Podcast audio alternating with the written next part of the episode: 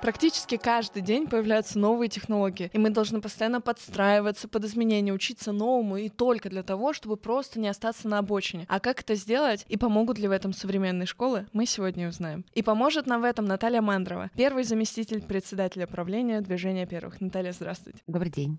Этот проект мы делаем вместе со Всероссийским форумом профессиональной ориентации «Проектория». Меня зовут Адель Цыбенко, и мы начинаем. И первое, что хочется у вас узнать, огромное количество сейчас современных технологий. Чат GPT, чат, который уже умеет разговаривать, как будто ты с человеком общаешься, он появился буквально год назад, и уже сейчас появляются на рынке труда новые профессии, промпт-инженер, который должен как-то там помогать нам с ним общаться. Огромное количество профессий как будто бы вот-вот скоро уйдет, а учимся мы с вами в среднем, ну, лет 15 вместе со школой и университетом. Вот как можно за 10-15 лет подготовиться к будущей профессии, о которой ты, наверное, даже не предполагаешь? Это, конечно, фундаментальный вопрос для сегодняшней системы образования. Я думаю, что миллионы школьников, их родителей сегодня задают себе вопрос, какое получить образование для того, чтобы быть максимально успешным в своей будущей жизни? Какую профессию выбрать? Потому что я думаю, что то, что содержится в вашем вопросе, уже общеизвестно, что профессии рождаются, рождаются стремительно, стремительно точно так же умирают. И сейчас специалисты говорят, что в своей жизни человек приобретет и сменит 2-3 профессии, как минимум. Это означает, что и мы с вами, скорее всего, и те ребята, которые сегодня нас слушают, их родители, скорее всего, будут вынуждены менять профессию в жизни не единожды. И связано это будет, конечно же, с тем, что развиваются и появляются новые технологии. Действительно, приходят на смену человеку новые решения, как те же самые технологии искусственного интеллекта, которые сегодня очень успешно конкурируют и с бухгалтерами, и с э, врачами-диагностами. И, честно говоря, вот э, есть э, случаи, когда искусственный интеллект видит заболевание лучше, чем врач, и распознает его, потому что все-таки работает человеческий фактор, человек устает, он может пропустить какую-то значимую информацию, когда он проводит диагностическое исследование. А искусственный интеллект не устает, он сохраняет постоянно работоспособность. И Конечно же, искусственный интеллект вторгаются в систему образования, и тоже море вопросов, да, как относиться к чатам, которые помогают делать домашние задания, как относиться к чатам, которые мгновенно дают ответ на вопрос. И, в общем-то, да, уже не нужно тратить время даже, чтобы заглянуть в Википедию. Современный человек должен учиться, учиться всю свою жизнь, быть готовым к изменениям. И есть такой очень известный философ Тофлер, который сказал о том, что современный человек должен учиться не только учиться, но и разучиваться. То есть забывать те знания и те умения, которые он приобрел, и которые больше не нужны. Но в этом смысле нам всегда на помощь приходит наша психология человеческая. Человек так устроен, что он всегда забывает ненужное. А как со школы к этому подготовиться? Ну, мало того, что от современных абитуриентов ждут, что они в 17 лет уже поймут, чем они должны заниматься в своей будущей деятельности, так еще и надо какую-то поправку, видимо, вот на изменяющийся мир. Как это сделать вообще? Конечно, идеально, если человек нашел тело, которое его будет вдохновлять всю жизнь. Либо определил свою стезю, которая будет всегда приносить в деятельности ему удовлетворение, удовольствие. Потому что, конечно, это большое счастье в жизни не только построить хорошую, счастливую семью, найти а, близких людей, друзей, но и, конечно, реализовать себя в профессии. Поэтому профессиональному выбору люди уделяют огромное, огромное внимание.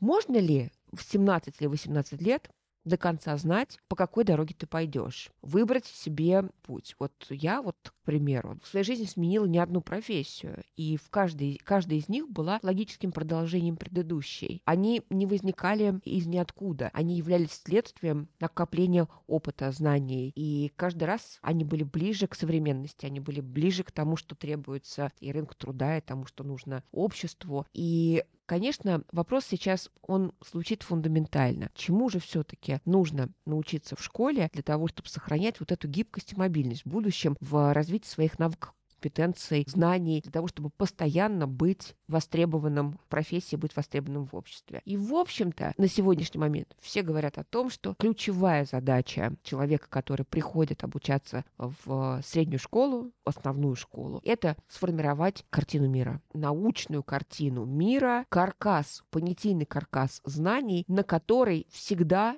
можно положить, да, какую-то специализацию, в том числе тонкую специализацию, для того, чтобы не оказалось, что человек владеет какими-то прикладными навыками, владеет какими-то узкими полезными знаниями, которые завтра устареют, а новые знания просто некуда положить, нету фундамента. Поэтому вот этот фундамент, он закладывается как раз в современной школе, он закладывается на этапе общего образования той школы, и человек должен выйти из школы с фундаментом знаний и со сформированной научной картиной мира. То есть той базой, от которой он всегда в своей жизни будет отталкиваться, развиваясь в профессиях. Вы начали про свой путь. А, если не секрет, на кого вы учились и как складывалась ваша карьерная жизнь? Я очень хотела стать журналистом. Это была моя мечта детства. У меня папа работал в журналистике. Многое время э, я провела в редакции, и действительно меня очень вдохновлял образ жизни людей в журналистике. Э, мне очень нравилось то, что они имеют возможность общаться с большим количеством очень интересных людей, постоянно путешествовать, быть постоянно в движении. И меня очень привлекала эта профессия. И я готовилась к поступлению на факультет журналистики, но в процессе поступления увлеклась историей. И в конечном итоге поступила поступила на исторический факультет Московского государственного университета, окончила его по специальности я историк-медиевист, то есть специалист по истории средних веков. И обучаясь в университете, пошла работать а, в газету, в дальнейшем работала на телевидении, работала на радио. И вот это вот моя жизнь в медийной профессии, я в ней жила примерно 10 лет. И потом, когда я уже поняла, что это не моя профессия, это было просто, это была моя детская мечта, это было мое желание быть ближе к родителям, походить на них, разделить с ними их профессиональное увлечение. Но это не было моим истинно призванием. Вот поэтому из журналистики я ушла, и долгое время, это был такой переходный период, э, долгое время занималась маркетингом, занималась, э, в принципе, информацией. И надо сказать, что сделала очень много полезного в том числе и занималась популяризацией профессий, когда только-только началась вот этот вот виток технологического развития, такой вот бум был, как раз у нас инновационные площадки начали развиваться, и Сколково, и венчурный рынок у нас рванул вперед. Вот-вот я как раз занималась программой популяризации профессий и образования технического и, естественно, научного. У меня даже есть премия за эти работы профессиональные, поэтому не жалко мне этого периода моего, моей жизни. Но в какой-то момент я поняла, что все-таки мое призвание — это образование, я полностью погрузилась а, в сферу образования, в развитие, самореализацию людей. И, в общем, существую в этом, в этом отрезке тоже вот примерно 10 лет. То есть каждый мой вот этот сплит в моей жизни, он занимает примерно 10 лет. Вот и сейчас обучаюсь в Московском государственном университете, я вернулась в него, учусь в аспирантуре, готовлюсь к защите кандидатской диссертации по педагогическим наукам. Вот какие навыки помогают так, тем не менее, все равно резко менять профессию и понимать, что все, вот это мне уже не интересно, вот это интересно, переобучиваться и становиться успешным уже совершенно в новой стезе. Видите, считается все-таки,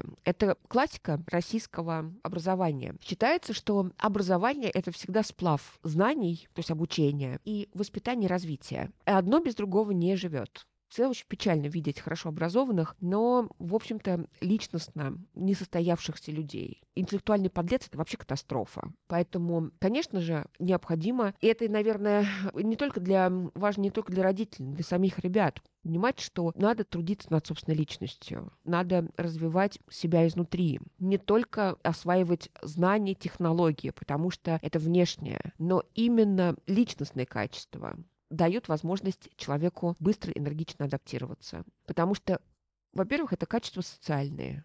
Социализация человека продолжает всю его жизнь. Она не останавливается никогда, потому что она связана с социальным обучением. Это во многом, это очень связано с взаимодействием с другими людьми.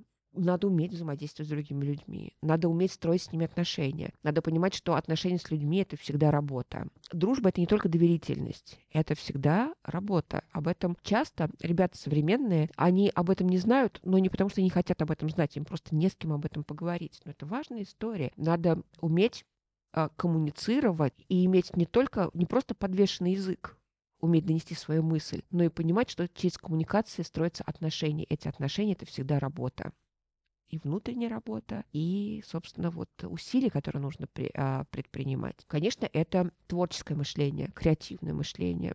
Мы очень много об этом говорим, но по-настоящему ведь креативность, она проявляется не только в живописи или в каких-то традиционно культурных таких профессиях. Каждый человек, который рождает новое, ученый, педагог, мы не будем перечислять, каждый человек порождает что-то новое. В случае, если он мыслить нестандартно. Это очень важно мыслить нестандартно, потому что нестандартное мышление всегда приведет тебя к нестандартному решению. А это нестандартное решение всегда будет держать тебя на плаву. Ну и, наверное, что очень важно, все-таки это умение работать в команде. Потому что знания сегодня настолько и навыки, они настолько многообразны, они настолько узкоспециализированы, а, что ни один человек, каким бы он ни был а, гуру, да, там, знатоком, не может в себе сочетать всего. И э, умение соединить свои знания, свои умения в командной работе с такими же знаниями и умениями других людей дает как раз вот этот вот командный результат. Сейчас вот это время таких симбиотических систем везде, и в информатике, и в э, бизнесе, и в образовании, везде. Это, это экосистемы люди, команда, любая команда, даже маленькая команда, это экосистема. Надо уметь жить внутри экосистем. Вот, взаимодействовать с другими людьми, обмениваться с ними ресурсами, знаниями и так далее. Вот мне кажется, что это какие-то важные ключевые истории. Такое фантастическое разнообразие сейчас образовательных ресурсов, образовательных программ. Образование становится все более и более доступным, понимаете? И человек, который действительно хочет развиваться, который хорошо социализован, который имеет хорошие социальные навыки, он всегда приобретет профессию в случае, если у него есть фундамент. Мне кажется, что образовательных программ и вообще ресурсов сейчас как будто бы даже слишком много. Очень много вариантов онлайн, офлайн, курсы, не знаю, YouTube-каналы, все что угодно. Вот как здесь, а, если, например, вот я хочу развить свою креативность или какой-то еще вот такой навык, о котором мы сейчас говорили, вот как здесь выбрать правильное, не распыляться на все на свете, а вот определить, да, вот это мне поможет. Ну, трудно сказать. А, я, наверное, в этом смысле не буду большим э, экспертом, если скажу вам, что первое, что мы делаем для того, чтобы об, э, с вами там, определить, поможет мне это или нет, хорошо это или плохо, конечно, мы в первую очередь смотрим, что? Отзывы. Отзывы других людей, которые уже имеют этот опыт, его прошли и могут как-то о нем судить. Я, со своей стороны, могу посоветовать ребятам и родителям обратить внимание на арт-кластер Таврида. Это потрясающий совершенно проект, государственный, университет креативных индустрий, который вот только-только буквально полгода назад открылся а, а, в арт-парке, современнейший, фантастический, обучение только на бюджетной основе. И создаются в 70 регионах уже созданные арт-кластеры. То есть ну, реально можно найти, как поехать в, в Тавриду, университет креативных индустрий, и там поучиться, ну, правда, надо конкурс пройти, но преимущество заключается в том, что они принимают людей всех профессий. Потому что они понимают, что креативность везде. Она не только в творчестве, вот так в таком классическом, так и в своем субъекте, в своем регионе найти а, место, где живет и работает Таврида. Государственный проект как раз помогает людям всех профессий развивать творческий подход. Здорово. А расскажите, как вот сейчас очевидно, что школьному образованию тоже нужно очень сильно меняться и адаптироваться под вообще современные тренды, под того, что, ну, кажется, детей не только картине мира научной надо учить, но еще и вот всему, о чем мы поговорили. Вот как сейчас система образования меняется? Система образования — это самый консервативный институт, который, в принципе, существует э, в мире. Но это и хорошо, понимаете, потому что задача системы образования — передавать традицию, а не порождать новацию. Если система образования не будет консервативной, мы никогда не сможем обеспечить преемственность культурного, социального опыта и не сможем обеспечить преемственность образовательную в том числе. Начало, конец 19-го, начало 20 века, это же было время экспериментов. А, и время массовой школы — это все-таки порождение уже ну, столетней этому явлению сто с небольшим лет. В XIX веке появилось повсеместно в Европе появилось начальное общее образование, это четыре класса.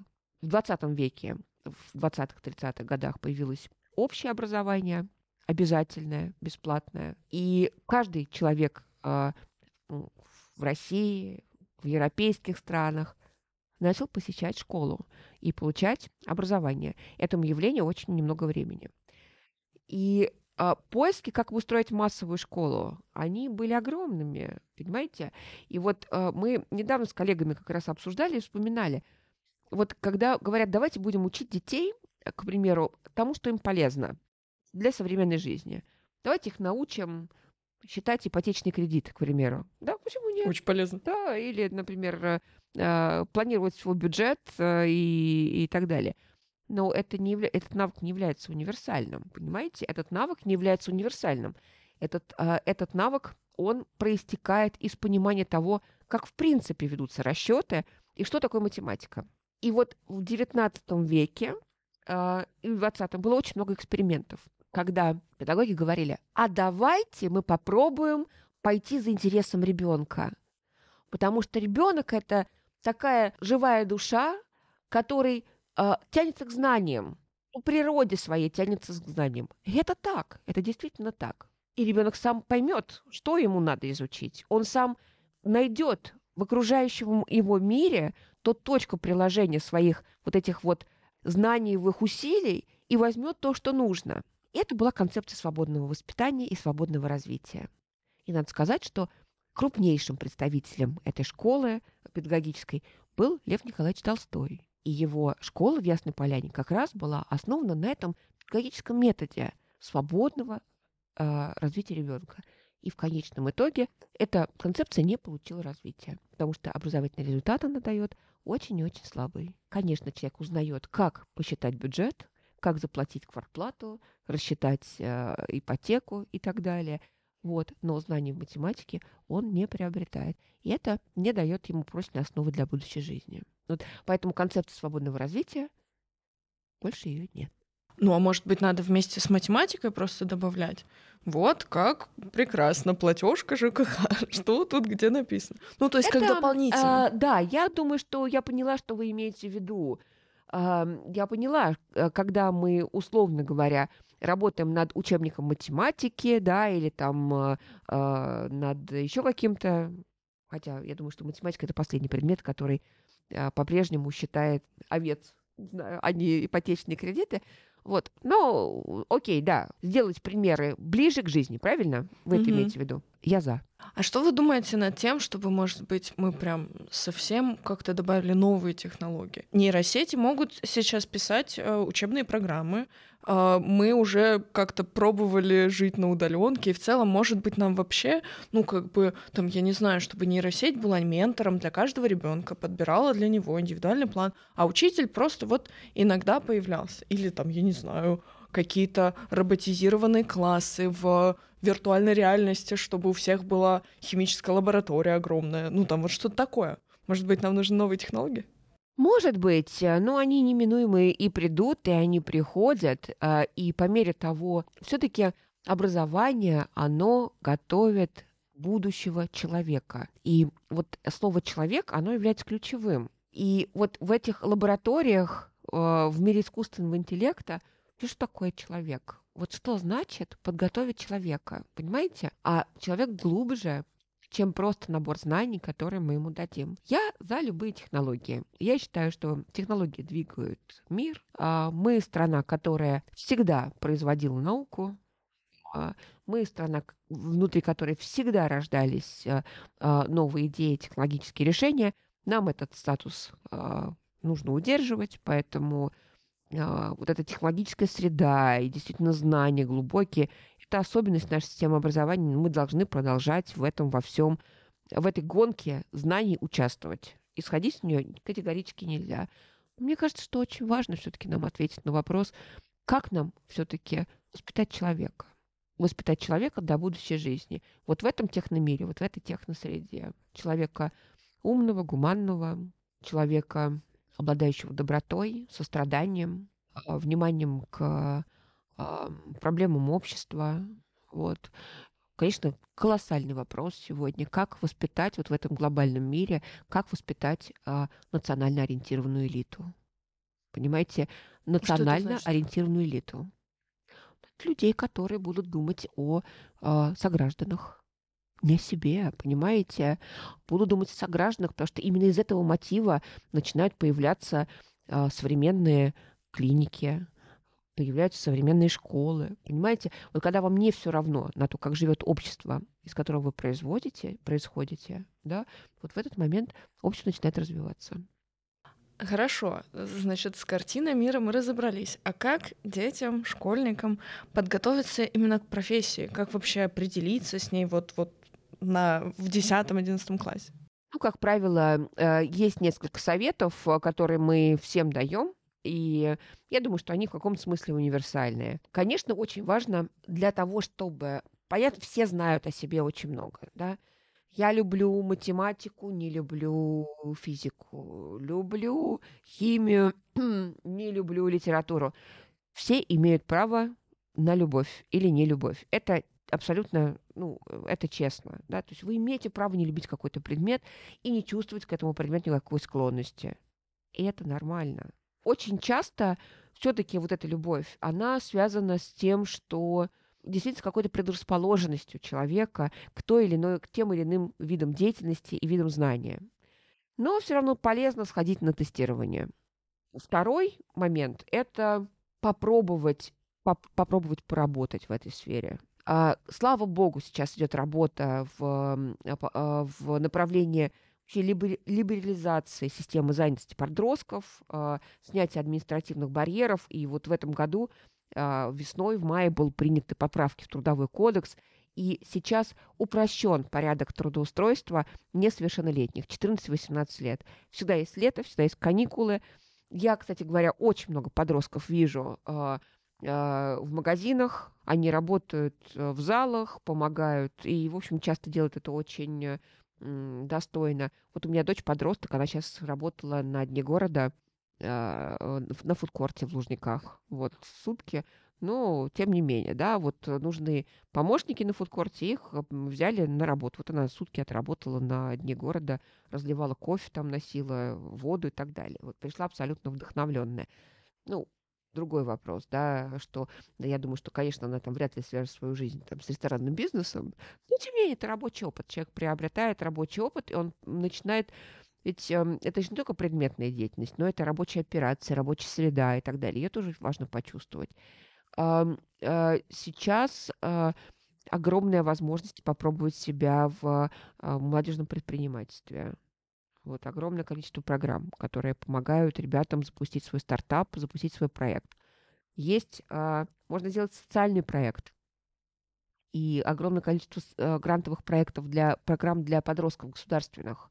А, например, Федеральное агентство по делам молодежи единственный в стране конкурс, который предоставляет гранты подросткам с 14 лет на реализацию социальных инициатив.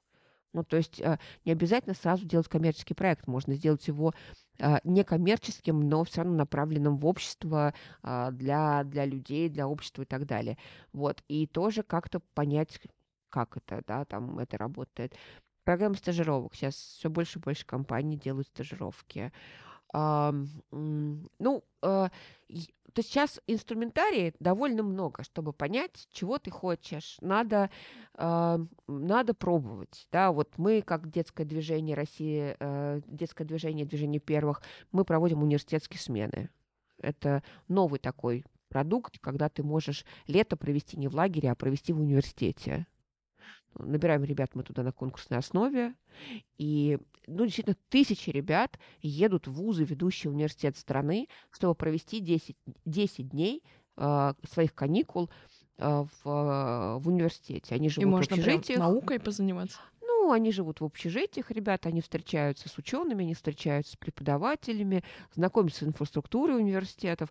Это тоже важно. Побывать первый раз в университете, который, возможно, ты пойдешь учиться. Особенно, если этот университет находится в другом городе. У тебя нет возможности его увидеть, окунуться, познакомиться с людьми. Я считаю, что вот вся палитра инструментов, которые сегодня есть, в целом она помогает людям лучше а, со своей профессией справиться. Вот. Но статистика неумолима, все равно треть выпускников вузов работают не по специальности. Ну, как будто бы это даже уже нормально. Ну, как будто да. Хотя не очень хорошо. А вот вы рассказываете про эти проекты, их достаточно много. Куда бежать? Вот про Тавриду мы сказали, где, что, что вбивать в интернете? Понятно, я, я считаю, что есть какие-то ну, основные сервисы, где можно э, увидеть проект. Ну, во-первых, огромное количество э, проектов вы можете найти на сайте нацпроекта э, России, нацпроект РФ большой агрегатор. Более того, в рамках национальных проектов реализуется невероятное количество инициатив для детей, подростков, молодежи, для тех, кто ищет себя, э, хочет себя развивать и так далее. Вот. Конечно, есть ресурсы э, Федерального агентства по делам молодежи которые тоже нужно посмотреть, потому что там очень много всего интересного и про грантовую поддержку. Есть платформа «Россия – страна возможностей». 26 конкурсов проводится на платформе «Россия – страна возможностей». Это конкурсные отборы, которые дают возможность и получить кэшбэк, полное покрытие на поездку э, по стране. Ребята реально ездят и на Камчатку, и, э, и на Байкал. То есть фантастический маршрут, на самом деле, которые сейчас доступны. Это и встречи с интересными людьми, это очень насыщенная среда. И, конечно же, проектория. Э, это один из наших старейших проектов, а, направленных на профориентацию ребят. Он реализуется в... Это форум проектория, он проходит в Ярославле уже много лет. А, форум президентский и всегда имел эту, а, этот статус. И а, вот как раз статус президентского как раз говорит о том, какое, какая важность имеет сегодня государственной образовательной политике вопрос профориентации.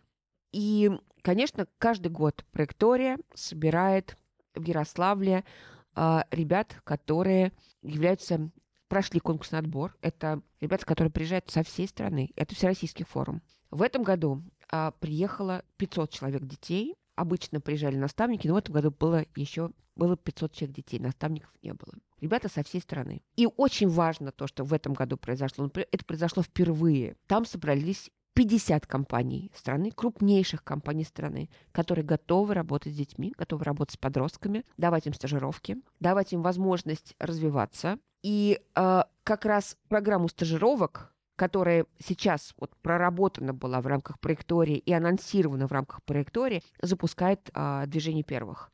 Тысячи ребят этой осенью пройдут стажировки в ведущих российских компаниях. Подскажите, что насчет того, чтобы успешно быть в вступить в мир профессий? Здесь какой можете дать совет? Не бояться работать. У современного работодателя очень много вопросов к поколению, которое приходит э, сейчас на работу. Конечно, работа – это обязательство, которое вы на себя берете. Вы не можете утром проснуться и решить, что вы больше не хотите идти на эту работу. Вы не можете всерьез считать, что работа мешает вам самореализовываться. Работа должна быть ваш, частью вашей самореализации, потому что в труде личность человека раскрывается, не где-то еще, в труде, понимаете? Считается, что вообще навыки труда и приспособленность к труде, труд – это все равно нагрузка, понимаете? Один там через два часа э, трудовой нагрузки уже не может двигаться, а другой, в принципе, может работать полноценный день. Вот. Поэтому не бояться трудиться. Вы ходите на работу, не бойтесь трудиться. И никто, когда вы приходите на первое место работы, знаете, никто вас не назначит начальником. Понимаете? Никто не будет вокруг вас... Очень ходить. жаль. Я сожалею тоже, да. Вот. Э, тем не менее. А надо, надо пройти очень многие профессии, надо пройти все сначала, с первых ступеней, подняться наверх. Понимаете? Вот. Поэтому в этом и есть суть накопления человеческого капитала. Именно поэтому считается, что человек, когда отучился в университете и пошел работать не по специальности, он неэффективно накапливает человеческий капитал. Вот, поэтому идите на начальные позиции, не бойтесь трудиться, прилагайте усилия, и успех придет неизменно.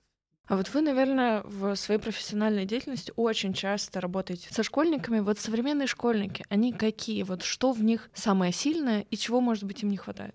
Ну, во-первых, все-таки я считаю, что это очень искреннее поколение. Оно очень открытое, оно очень искреннее. Оно очень ценит искренность. Для него это очень важно. А, и, может быть, даже искренность важнее всего остального. Правдивость, искренность. Они же, на самом деле, и в отношениях с другими людьми между собой ищут искренность, а, ищут глубоких чувств. У них совершенно по-другому складываются романтические отношения. Понимаете, не так, как а, у более старшего поколения. Для них очень важно тепло, которым они обмениваются друг с другом. Вот это очень характерная черта вот этого поколения подростков. Я считаю, что подростки чудесные сейчас. А чего не хватает им? Упорство, трудолюбие, понимаете? Вот. Ребята, которые, которые умеют трудиться, их прям видно. Они приходят, и они на, на фоне своего, а, своего поколения выглядят прям звездами. Наталья, большое спасибо за этот потрясающий разговор. Мне кажется, для наших слушателей это было очень полезно. Ну, я очень надеюсь на это. Спасибо всем, кто слушал. Вам тоже спасибо большое за вопросы. А этот подкаст мы делали вместе со Всероссийским форумом профессиональной ориентации проектория, а в следующем выпуске мы поговорим о том, чему нужно учиться с точки зрения бизнеса. Подписывайтесь на нас, чтобы это не пропустить. До новых встреч!